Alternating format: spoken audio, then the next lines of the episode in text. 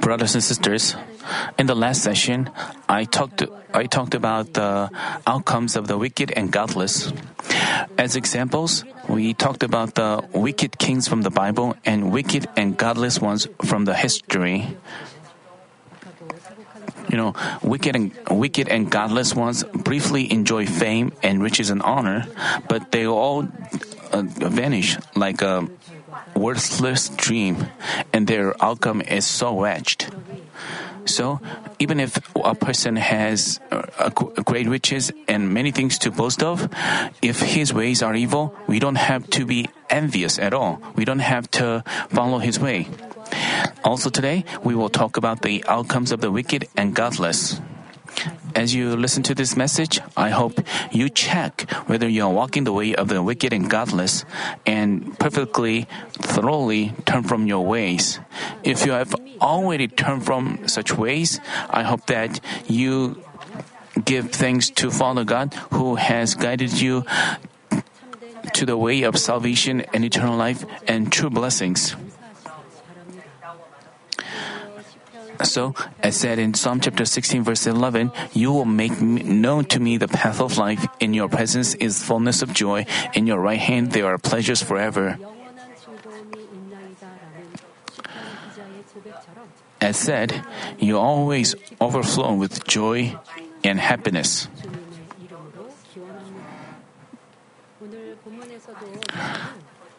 In um, in today's passage as well, Zophar asserted that Job was a wicked and godless man and described the deeds and outcomes of the wicked and godless with appalling, cursing words. He said in chapter 20, verses 12 through 14, though evil is sweet in his mouth and he hides it under his tongue, though he desires it and will not let it go, but holds it in his mouth, yet his food and his stomach is changed to the venom of cobras within him. Evil being sweet in one's mouth signifies that even while he commits evil, he doesn't realize that when what he does is wrong, but rather considers it right. As for people of this kind, they don't feel ashamed at all, even after committing a fault, but talk with a smiling face like nothing had happened. Him hiding evil under his tongue means that he keeps the evil hidden so that it cannot it can be put to use any time. Since he considers the evil to be sweet, he keeps it in his mouth, not letting it go. What about you? Do you consider evil to be sweet, to be good? Think about this. You may say, I hate evil, I detest evil. Uh, evil, I, I think of it as so bad. You, you may have such thoughts, but if you really do so, you would cast them off. If you really think of evil as bad, how could you hold it in your heart? But people easily say they hate evil, but actually they don't. Do you consider evil sweet? You have irritation when you pray, when you worship God, you think about how to throw away irritation, but when you go back to your daily, everyday life, you don't make efforts to cast them off, and you just let out your uh, ill feelings. When, when another person distresses you, you just reveal your evil. Even while you say you detest evil, why do you hold it and let it out? Because it's because you like evil. You, you feel refreshed when you fight with others. And you, you, you are not a, as you live so, you, you know that as you insist on yourself, you fights occur. We also know that we have listened to these lectures on Job for a year, so we shouldn't insist on ourselves. If we insist on ourselves, fights can occur. But still, people, some people, insist on themselves and uh, on their stick to their opinions. That's why they are actually loving and liking their evil. That's why they consider their evil to be sweet. You have to acknowledge that you acknowledge your evil, then even if you think you have to cast off evil, but when someone distresses you, you let out evil, you quarrel, you hate, and you feel upset. This happens because you are you love evil. So you have to um, in the eyes of Zophar, Job had to throw away evil, but he considered it sweet and had it hidden under his tongue so that it could be used any time. Here, Zophar called Job's complaints against God evil. Even while his friends kept on rebuking Job, Job didn't stop saying uh, resentful words but kept them under his tongue. In describing this, Zophar said that Job hid evil under his tongue, not letting it go. Um, but Job's friends considered what were greater than Job's evil to be sweet, hid them under their tongues, and said them, How ridiculous! Actually, while they were much more evil than Job, they only rebuked Job, not discovering their faults at all. Of course, in light of the truth, Job was obviously wrong. If Job had been a man of spirit, even when he got slapped on the right cheek, he would have he would have turned the left cheek to them. Also, there was no way he would have argued or complained against God. But even though Job stood out in goodness and uprightness among men of flesh, he wasn't a he wasn't yet a man of spirit. Being a man of flesh, Job didn't know his actions were evil, but rather considered them right. Uh, that's why he misconceived that he was asking what he had to ask and saying what he had to say before God. But even though Job was seen as evil by God, his friends uh, who were uh, but in light of truth, but Job was evil. But uh, I mean, even though Job was seen as evil by God, his friends, who were also men of flesh, were not in a position to call him evil, since, since he was better than them. You know, calling a person who is better than you evil is, you know, that person may have shortcomings. But if you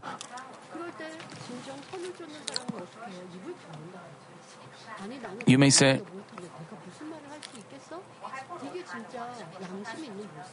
if you really have a conscience, you know, Job's friends were uh, more evil than Job, but still they judged Job. So in the eyes of God, Job's friends were so evil. Uh, while Job did things not knowing what they, uh, not knowing that they were evil, his friends indeed considered evil to be sweet, hid it under their tongues, and practiced it. Earlier, when Zophar said, I listen to the reproof which insults me, and the spirit of my understanding makes me answer, he was merely making an excuse for himself. As Zophar was hearing Job's remarks, he was pricked in his conscience and looked for excuses. In doing so, he developed inward agitation and ill feelings arose as a result. As we can see, people who give excuses when they are rebuked insist on their being right, so their words end up being filthiness and silly talk. If they in, if they themselves acknowledge their fault, it would be wise for them to keep silent and not give an excuse. But the important thing is, we shouldn't consider this to be merely Job's friend's problem, but examine ourselves with the help of the Holy Spirit.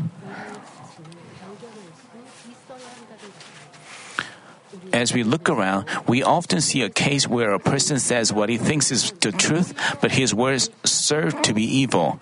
He hurts others, pointing out their blemishes and transgressions, but still, he himself thinks of such evil as sweet or right. He thinks of what he says as right, so um, he uses it whenever necessary, thereby hurting others. We have to fix such things. You may think what you are saying is necessary. You are trying to teach another person, you are giving him a lesson, but in the end, if you end up hurting him, um, your words are not necessary. We have to keep this in mind. In your relationship with your spouse, parents, and children relationship, uh, relationship among your friends, when you try to say something, um, he, he, another person doesn't listen to you, then your words are necessary words. But what people, th- but people think that you said so- they say something unnecessary, but another person didn't was was evil and had a narrow vessel. That's why he cannot uh, accept it.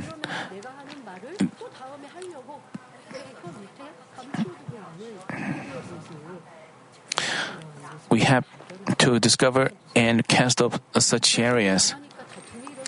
It, because you keep talking, fights occur, and even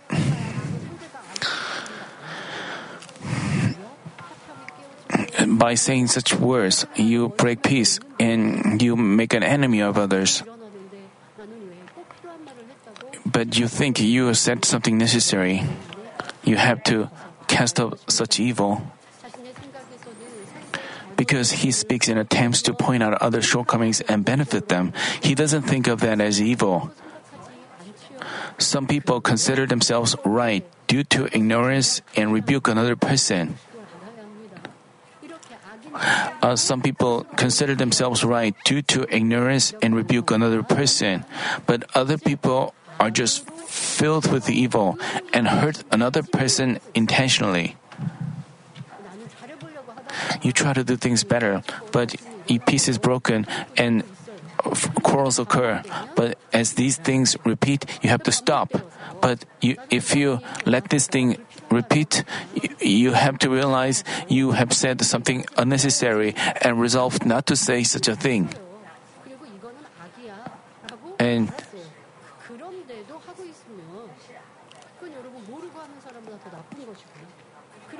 And if you intentionally, if you, well, you know that if you say this thing, another person will be hurt. And and you intentionally say hurtful words against another person, then you are even more evil. While the person who receives their rebuke keeps silent solely because he is scared, they misconceive that he is a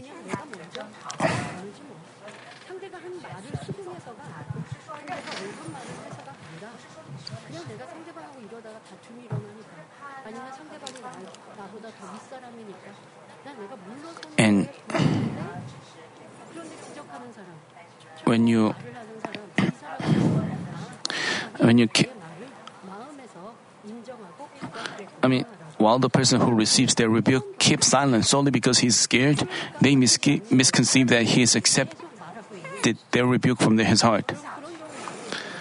Many things of such this is common.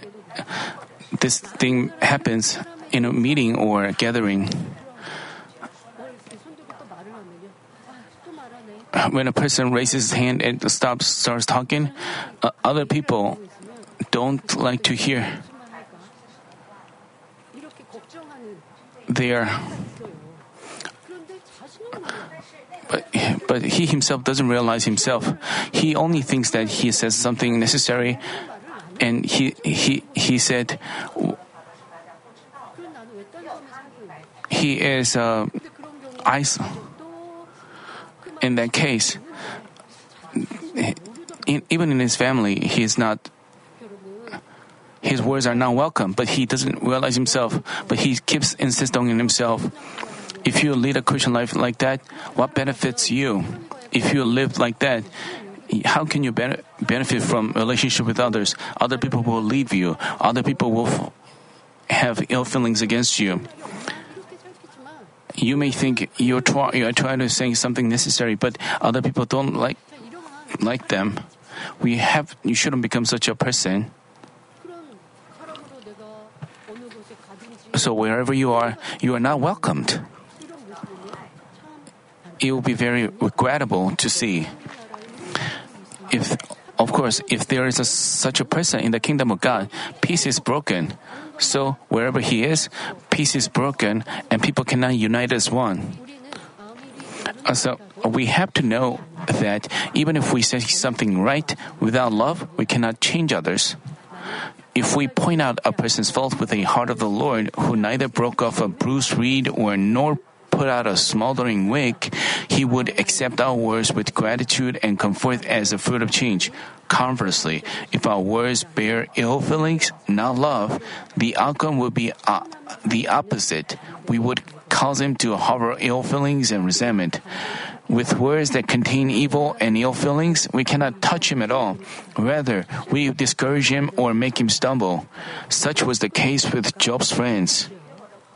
Out of their hard feelings, Job's friends pointed out Job's faults and their re- rebukes became severer and severer. Up until that point, they'd already called Job evil many times. On top of that, on top of that, in today's passage, they criticized him using such outrageous figurative expressions. Yet his food in his stomach um, uh, is changed to the venom of cobras within him. Just by hearing it, we find this remark truly horrible. Here, in his stomach means in his heart. Because Zophar didn't know about spirit, soul, and body or have spiritual knowledge about heart, he was figuratively explaining them, mentioning physical things. To describe how Job's heart was filled with evil, he figuratively said like, the evil you are hiding under your tongue goes into your stomach as food and turns into the venom of cobras. Earlier, he um, he said that he had evil under his tongue. But he went he went further, and he said that his heart was um, filled with evil, and and so what he hid under his tongue goes into, and that means you are filled with evil in heart. He was saying that in a figurative way. To paraphrase, Zophar meant to say, the evil in your mouth goes into your heart and fills it with evil like the venom of cobras. Physically, um, cobra is a scary and frightening animal, and it can bite a person to death. Spiritually, the cobra represents the enemy devil in Satan, and the venom of a cobra, death to refer to something more poisonous than a cobra, he used the expression the venom of cobras. While a cobra can cause a person to die, he stated the venom of cobras to mean such bitter evil.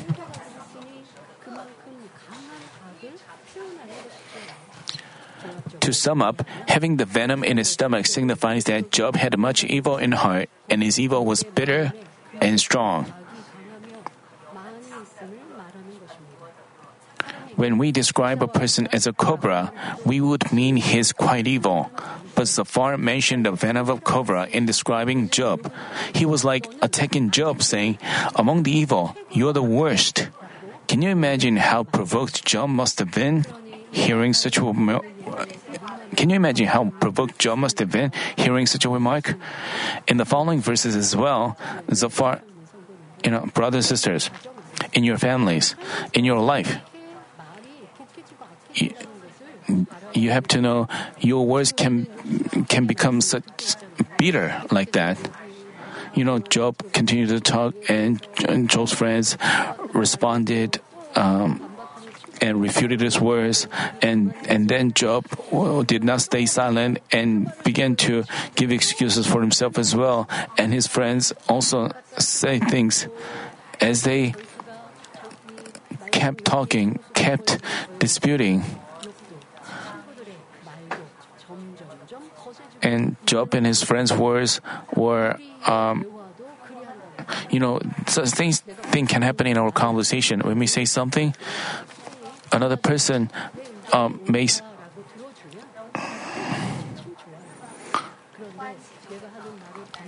But if another person refuses our words, if you if you another person doesn't agree with us, we may feel upset, and that's not all. We we may stop talking at the moment, but it, it, it stays in our heart, and you want to say something back to him, and and they and they have the and he has ill feelings, and he creates uh, many words, and then when they meet again, he uh, starts talking again. As disputes and arguments go on, he even points out his shortcomings or weaknesses, and he says something that doesn't that the other person doesn't want to hear, and he may even begin to curse that person.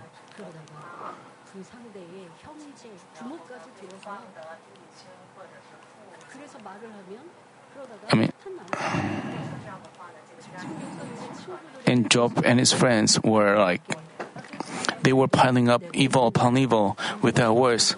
As their feelings intensified, um, you know, looking at this, we also have to check our conversation with family members, in, with our coworkers.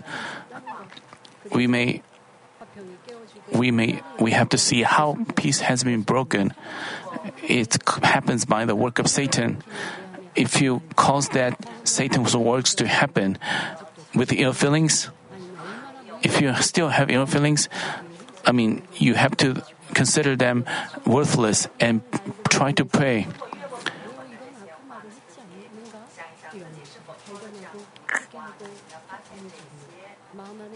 I hope that you cast off all evil feelings and then, you know, even if another person said hurtful words at us, we can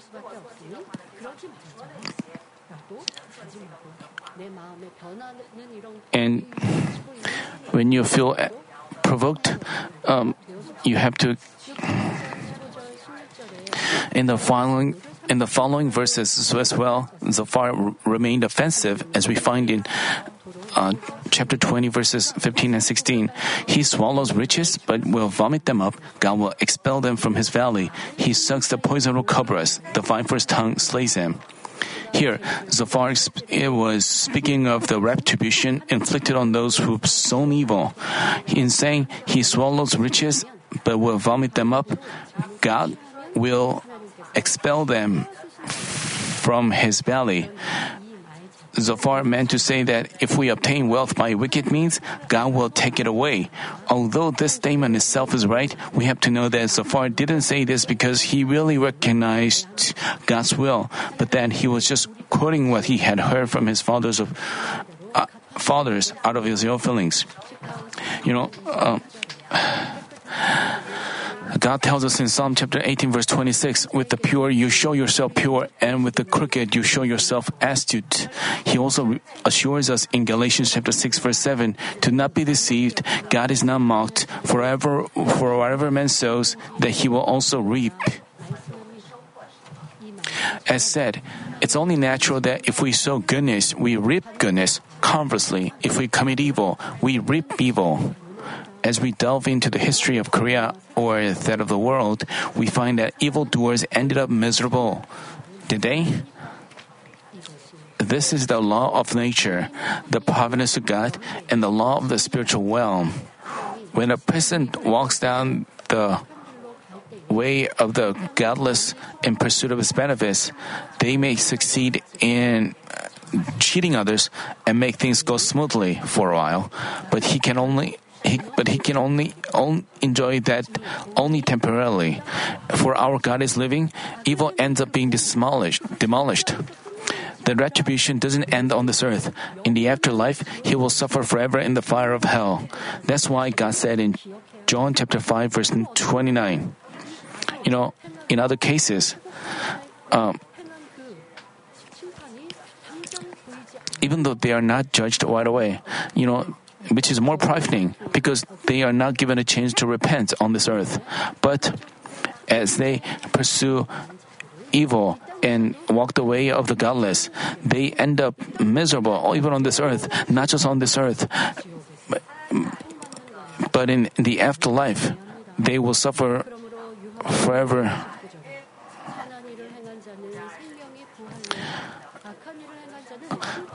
Um, that's why God said in chapter uh, John chapter five verse twenty nine, and will come forth those who did good deeds to a resurrection life, those who committed evil to a resurrection judgment.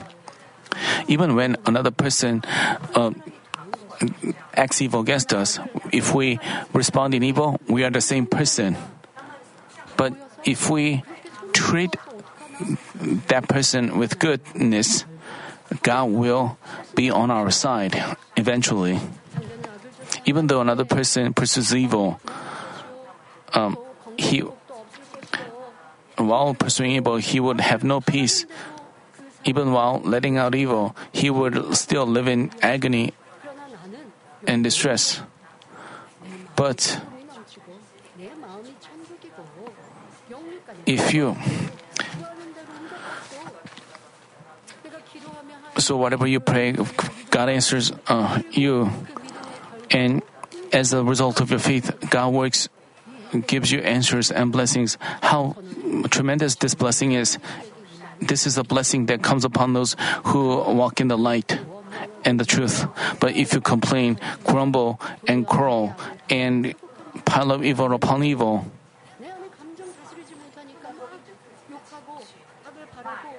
uh, when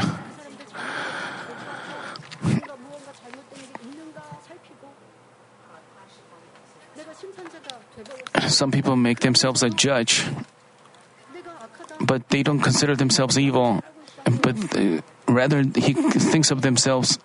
Uh, he, he thinks he's doing good, and he boasts of he boasts of what he has in this world. But the result is the outcome is the eternal punishment.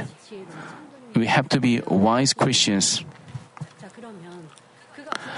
Then what does what does him sucking the poison of cobras and the viper's tongue slaying him signify?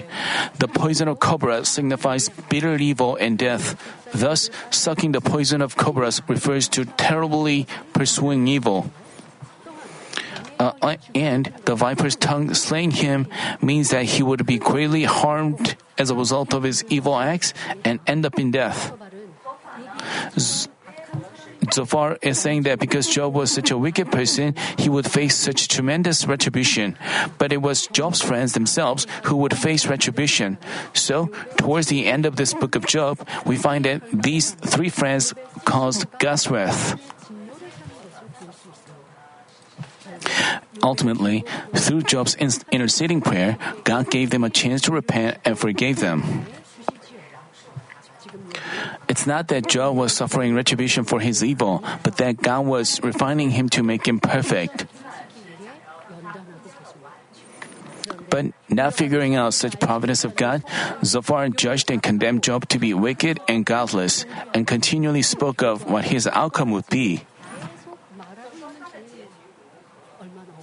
How stupid and foolish that is. You know, God's heart was not the way his friends thought, but they were um, jo- uh, criticizing Job. What would God say? The you know whether someone is good or are you saying some people uh,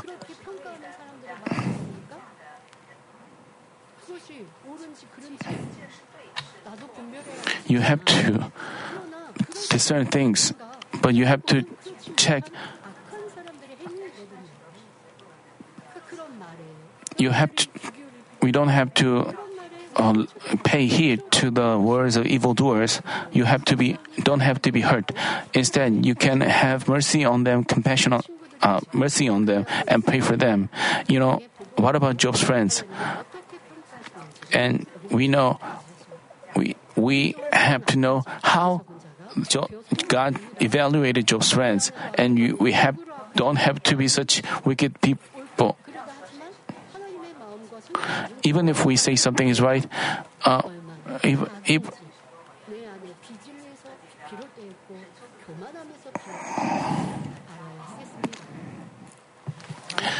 In the following verses, he stated, He does not look at the streams, the rivers flowing with honey and curse.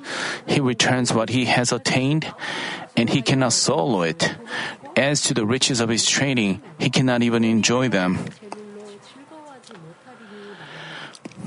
Here, him not being able to look at the rivers flowing with honey and curds means that because Job had lost the land from which he could enjoy abundance and all the good things, he wouldn't be able to see them again.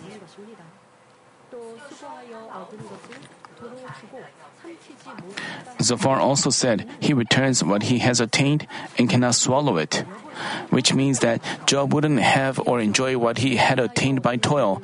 He went on to say that Job wouldn't enjoy the riches of this his trading.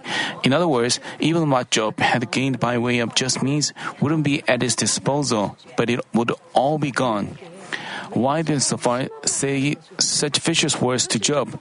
From a physical standpoint, Job had been utterly demolished and destroyed. His family and relatives all having left him, even Job himself had been devastated. Thus, in his friend's eyes, it was very unlikely that he would restore health and get back on his feet. It was also highly unlikely that he would have anyone around him who would help him get back up, because Job's situation seemed totally irreparable by any means. His friends spoke in such assertive ways. Brothers and sisters, do any of you find yourself totally devastated and extremely unlikely to get back on your feet like Job was? But that is not faith, but fleshly thoughts. Faith is not about believing in your power, but that of the Almighty God. The power of God surpasses the limits of man, and He works in ways that are different from man's thoughts. Once the Almighty God who creates things out of nothing intervenes, anything can happen in an instant.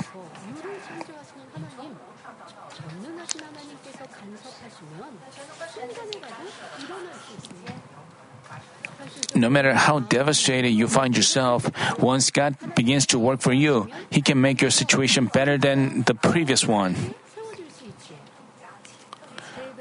As we heard in, from the morning service, you know, even after this earth is devastated and destroyed by the seven year tribulation, the sky, the earth, and the sea will become. And there is stench from everywhere. Even the no plants would be able to grow. The sky as well. Now, even nowadays, we see such um, unusual weather conditions. We have, um, and there are also wildfires that that is not easily quenched. These are, we see the signs of the end of the world from news reports, and and everything have you know, especially during the seven-year tribulation, the uh, the earth becomes devastated. But God, God changed everything in an instant with His power. You believe in this fact, right? Right? This is what Father God's power is like. You know, God created things uh, with the Word, and He can de- turn the devastated earth into a new you may see yourself as hopeless and you may see yourself not able, to do anything. But if you wholly rely on and repent and demolish the wall of sin and pursue the truth, God can uh, make everything new and He can recreate things. Not only will we be uh, become healthy, but he, he can even change our character and our Many people have really experienced it throughout the history of Manmin through the power of, of the shepherd. You know, some people confess they didn't do anything, their business fails. You know,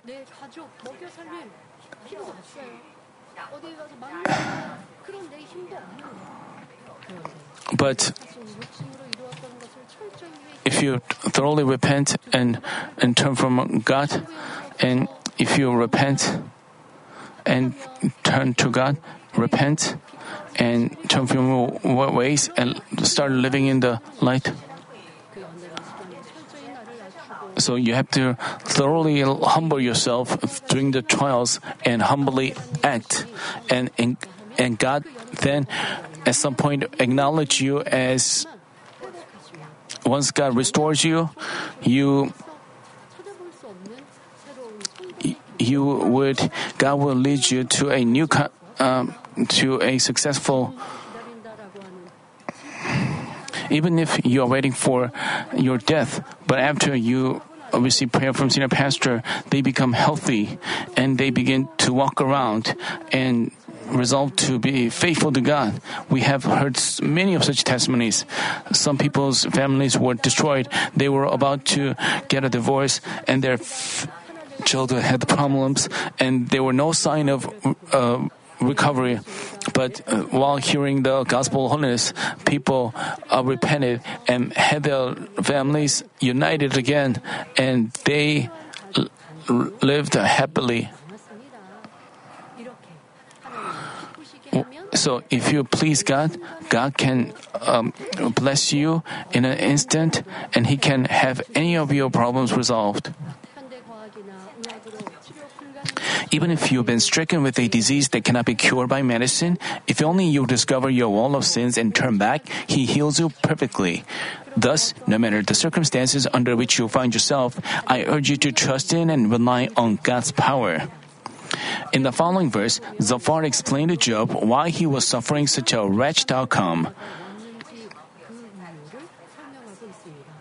He said in chapter 20, verse 19, For he has oppressed and forsaken the poor. He has seized a house which he has not built. Namely, he said that the reason he- the wicked lose everything and become devastated is that they oppress and forsake the poor and take away others' houses. Um, studying the history, we find many cases where people with power didn't didn't take care of the poor but exploit their possessions. In God's eyes, this is like oppressing the uh, oppressing and forsaking the poor and taking away another's houses. But Job wasn't such a wicked person. Uh, wasn't such a wicked man. Instead, he was a kind of a person who helped out the poor and raised the weak. That's uh, Job was acknowledged as blameless and upright by God. But Zophar made up words out of his ill feelings in criticizing Job. Instead of consoling him as a friend, he agonized him more and more. We have to we have uh, seen this happening um, a few times, you know, his friends called even his deeds evil, and this is Ill, these are ill feelings of men.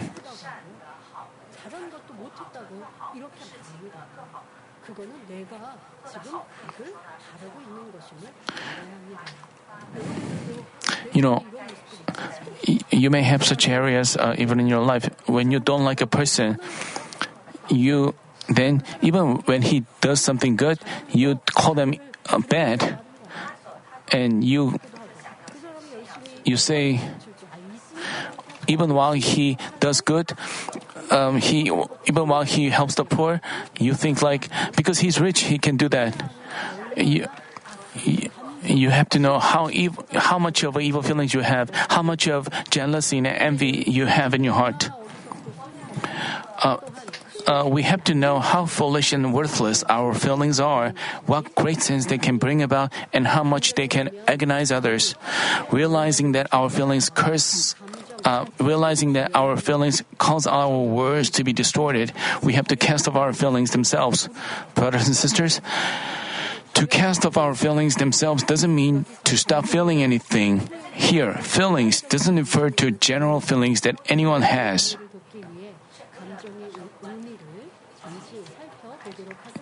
um, to help you better understand, let me briefly, uh, let me be more specific. Generally, feelings refer to the state of our heart in a certain situation or an event. They, they include all kinds of emotion, joy, sadness, as well as fear and anxiety. While on this earth, all men experience various feelings while they are cultivated, but the feelings we are to cast off are angry and resentful feelings which we have when we are displeased.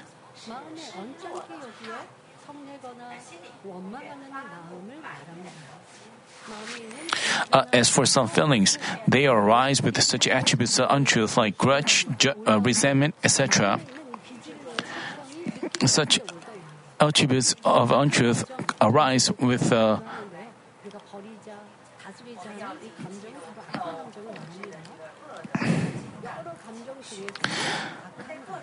um,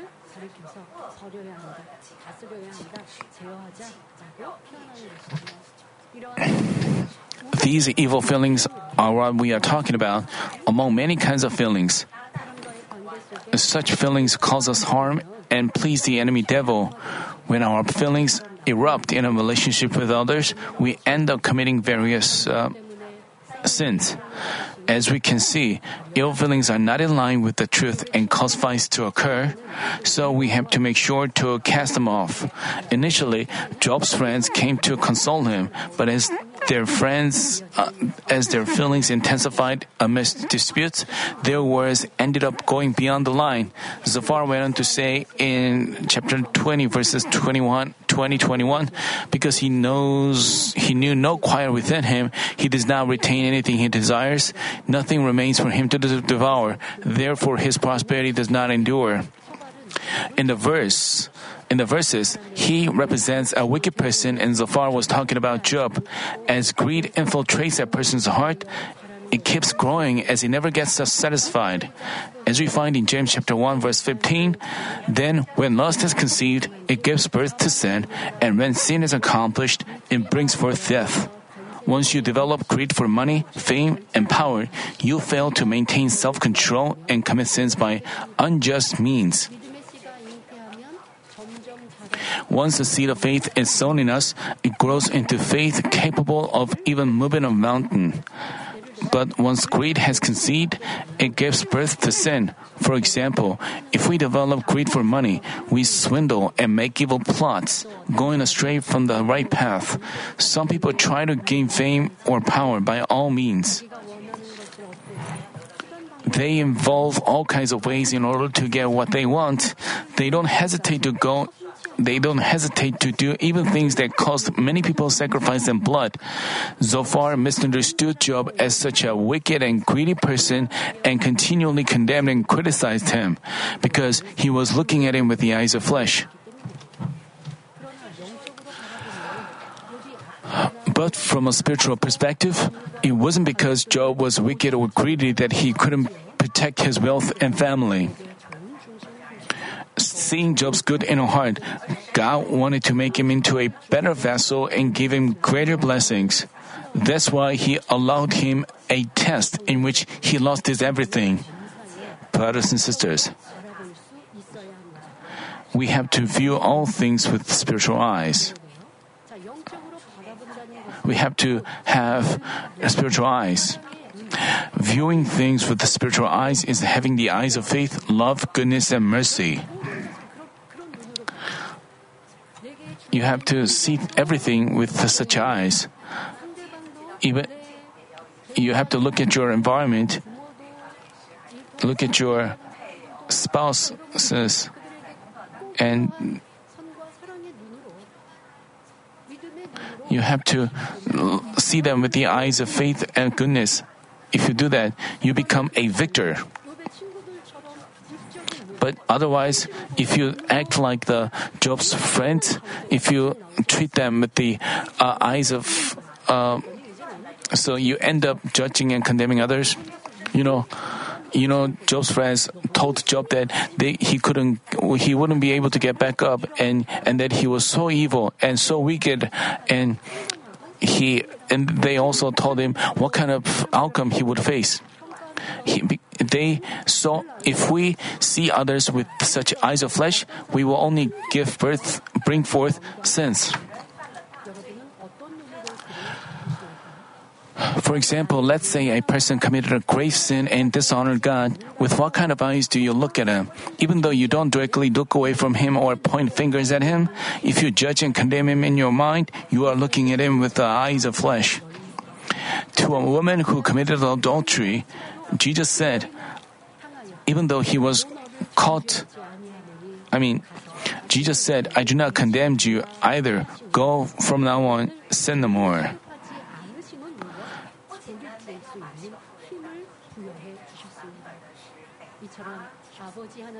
In saying so, he didn't treat her as a sinner, but strengthened her to turn back. As we can see, even when a soul has already been sentenced to hell and destined for death, God wants to find a way to save him anyhow. As senior pastor understood this heart of God, even as one of his members committed a sin and came to repent, he never condemned him. But rather, he gave him an opportunity to turn back and encourage him. Figuring out how distressed he must have been after committing figuring out how distressed he must have been after committing the sin, senior pastor comforted him so that he would recover the fullness. Of course, there were times when he was inspired about uh, when he was inspired by the Holy Spirit to sternly rebuke a member, but that was also for the salvation of his soul. He did that so he would thoroughly repent, turn back from sins, and never commit them again. Even when he found some members having committed a sin leading to death, senior pastor asked God for their salvation and waited for them to change. This is looking at the souls with the spiritual eyes. Let me give you another example. I've also seen uh, this kind of good deeds from uh, uh senior pastor. Let's say, let's say, um, someone stole from the his group's membership fees. Senior pastor heard about that, and and also, of course, the person who stole from the uh, membership fee, he has to pay him back, and he had to totally repent. And senior pastor, you know, I saw him helping him financially because uh, he knew that he would have to uh,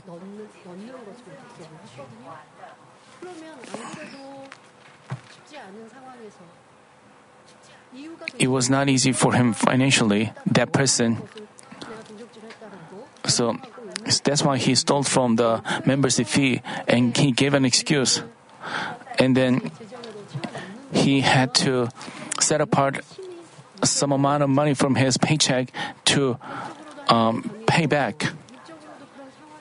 So he has uh, piled up a wall of sin and he had to repent and turn from his ways. So, he, senior pastor was concerned that he, that's why senior pastor um, gave him, helped him financially. And he, seeing him, I was, I thought, what kind of, this is the kind of goodness that Father God has. You know, we would, uh, other, other people think because it, it, this is the our loving God.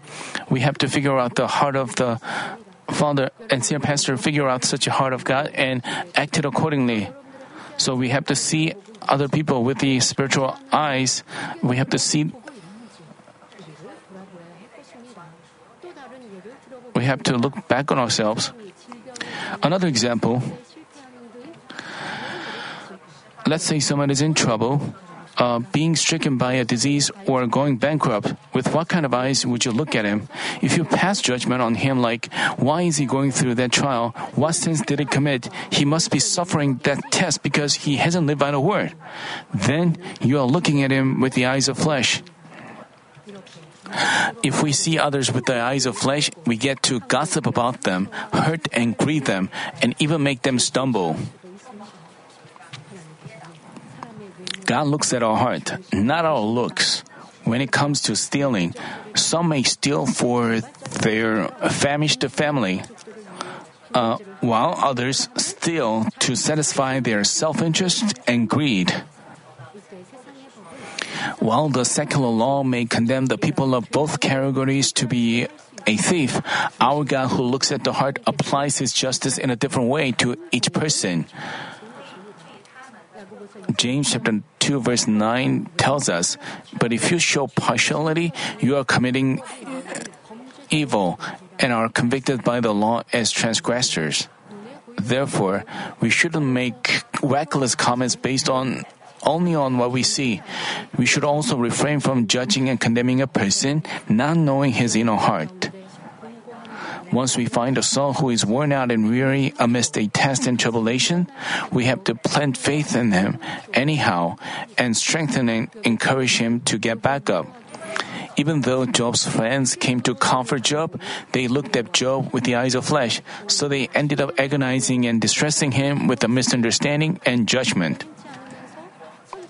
They quoted the words of truth they'd heard from their fathers and tried to teach Job while they themselves act accordingly. Zophar said to Job, Nothing remains for him to devour. Um, therefore, his prosperity does not endure. This statement itself is the truth. Zophar said that when a person's when a person pursues his greed, all things may seem to go well at first, but they will all be taken away and vanish this way and that way. What he meant was, Job, since you are a greedy person devouring things and until nothing is left, your prosperity won't last long. But his, his statement here reveals how he'd been jealous of Job because of his wealth and prosperity. If Zophar had been a spiritual person, he would have rejoiced over Job's prosperity. But since he was a fleshly person, he had the jealousy hidden deep down in his heart revealed. Through the words of Zophar, we should examine whether we've been quick to condemn and judge others. We should also check whether we've belittled, distressed and hated others out of envy and jealousy and cast them off quickly. Let me conclude the message. Zophar criticized Job as an evil person and described how his outcome would be with appalling words. As we look over the meaning of his words one by one, we realize how men's feelings could lead to terrible judging and condemning. But we shouldn't consider it Zophar's personal problem, but we have to discover ourselves with the help of the Holy Spirit. I told you that feelings we are talking about are angry and resentful feelings which we have when we are, you know, when when others' words provoke our feelings, we feel upset, resentful, and uncomfortable. If we fail to control our feelings, we it, they come out as resent. Uh, that's why we have to remove evil feelings in us. That doesn't mean we have to just uh, suppress them. Uh, when evil feelings arise, we have to first we have we have to bear, but and then we have to make efforts to cast those evil feelings away. When we feel resentful,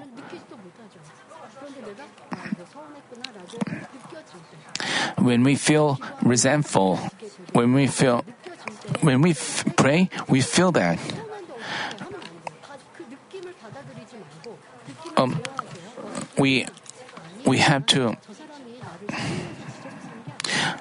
uh, we have to think like uh, that person is not pointing, pointing, rebuking me out of hatred, but he's saying so to make me a better person.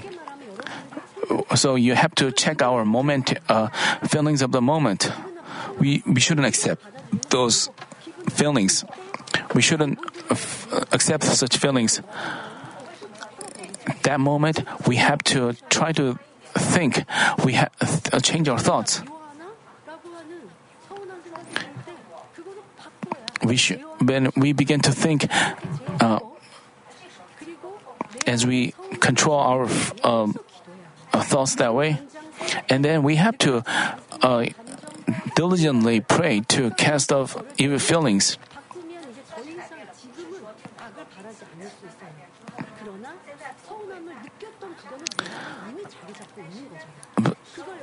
So, if we have we have to admit that we have the ill feelings in our heart and cast them off. We shouldn't accept the feelings that we have moment by moment, but change those feelings into truth and the thoughts of goodness so that resentment and sadness will not settle in our heart. If we accept those feelings and thoughts, it will develop and it will become greater and greater. But if you have, if you control yourself, if you try to change your thoughts, and not only that, you, you have to pray in order to cast them off. As you pray and receive the help from the Holy Spirit, then even you will begin to understand the situation that makes used to make you sad and resentful. If you cast off such ill feelings like that, you only overflow with joy and gratitude and happiness. Even when, another person distresses us or insults us unfairly, we don't have to feel distressed and agonized. This is the true peace we enjoy in the truth and in the Lord. John, uh, before Jesus came to the cross, he said to his disciples, These things I have spoken to you so that in me you have, may have peace. In the world you have tribulation, but take courage, I have overcome the world. Jesus told them that uh, even if tribulations come, you have you will have peace. You know, this means that even when his disciples would suffer tribulations for testifying to his name, if they triumph in the faith, they will enjoy true peace. I pray in our Lord's name that you also cast off evil feelings, resemble our Lord, and act in goodness and love so that you overflow with true peace.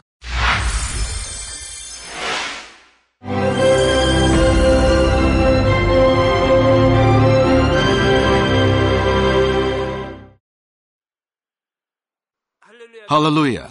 Almighty Father God of love, please lay your hands on all brothers and sisters receiving this prayer here in attendance. Lay your hands on all the members of the branch churches and local sanctuaries, and all the GCN TV viewers, and those who are watching via satellites, cables, and internet all over the world, transcending space and time. Plant faith in their hearts and drive out their negative thoughts and doubts. Let all the trials and afflictions leave them.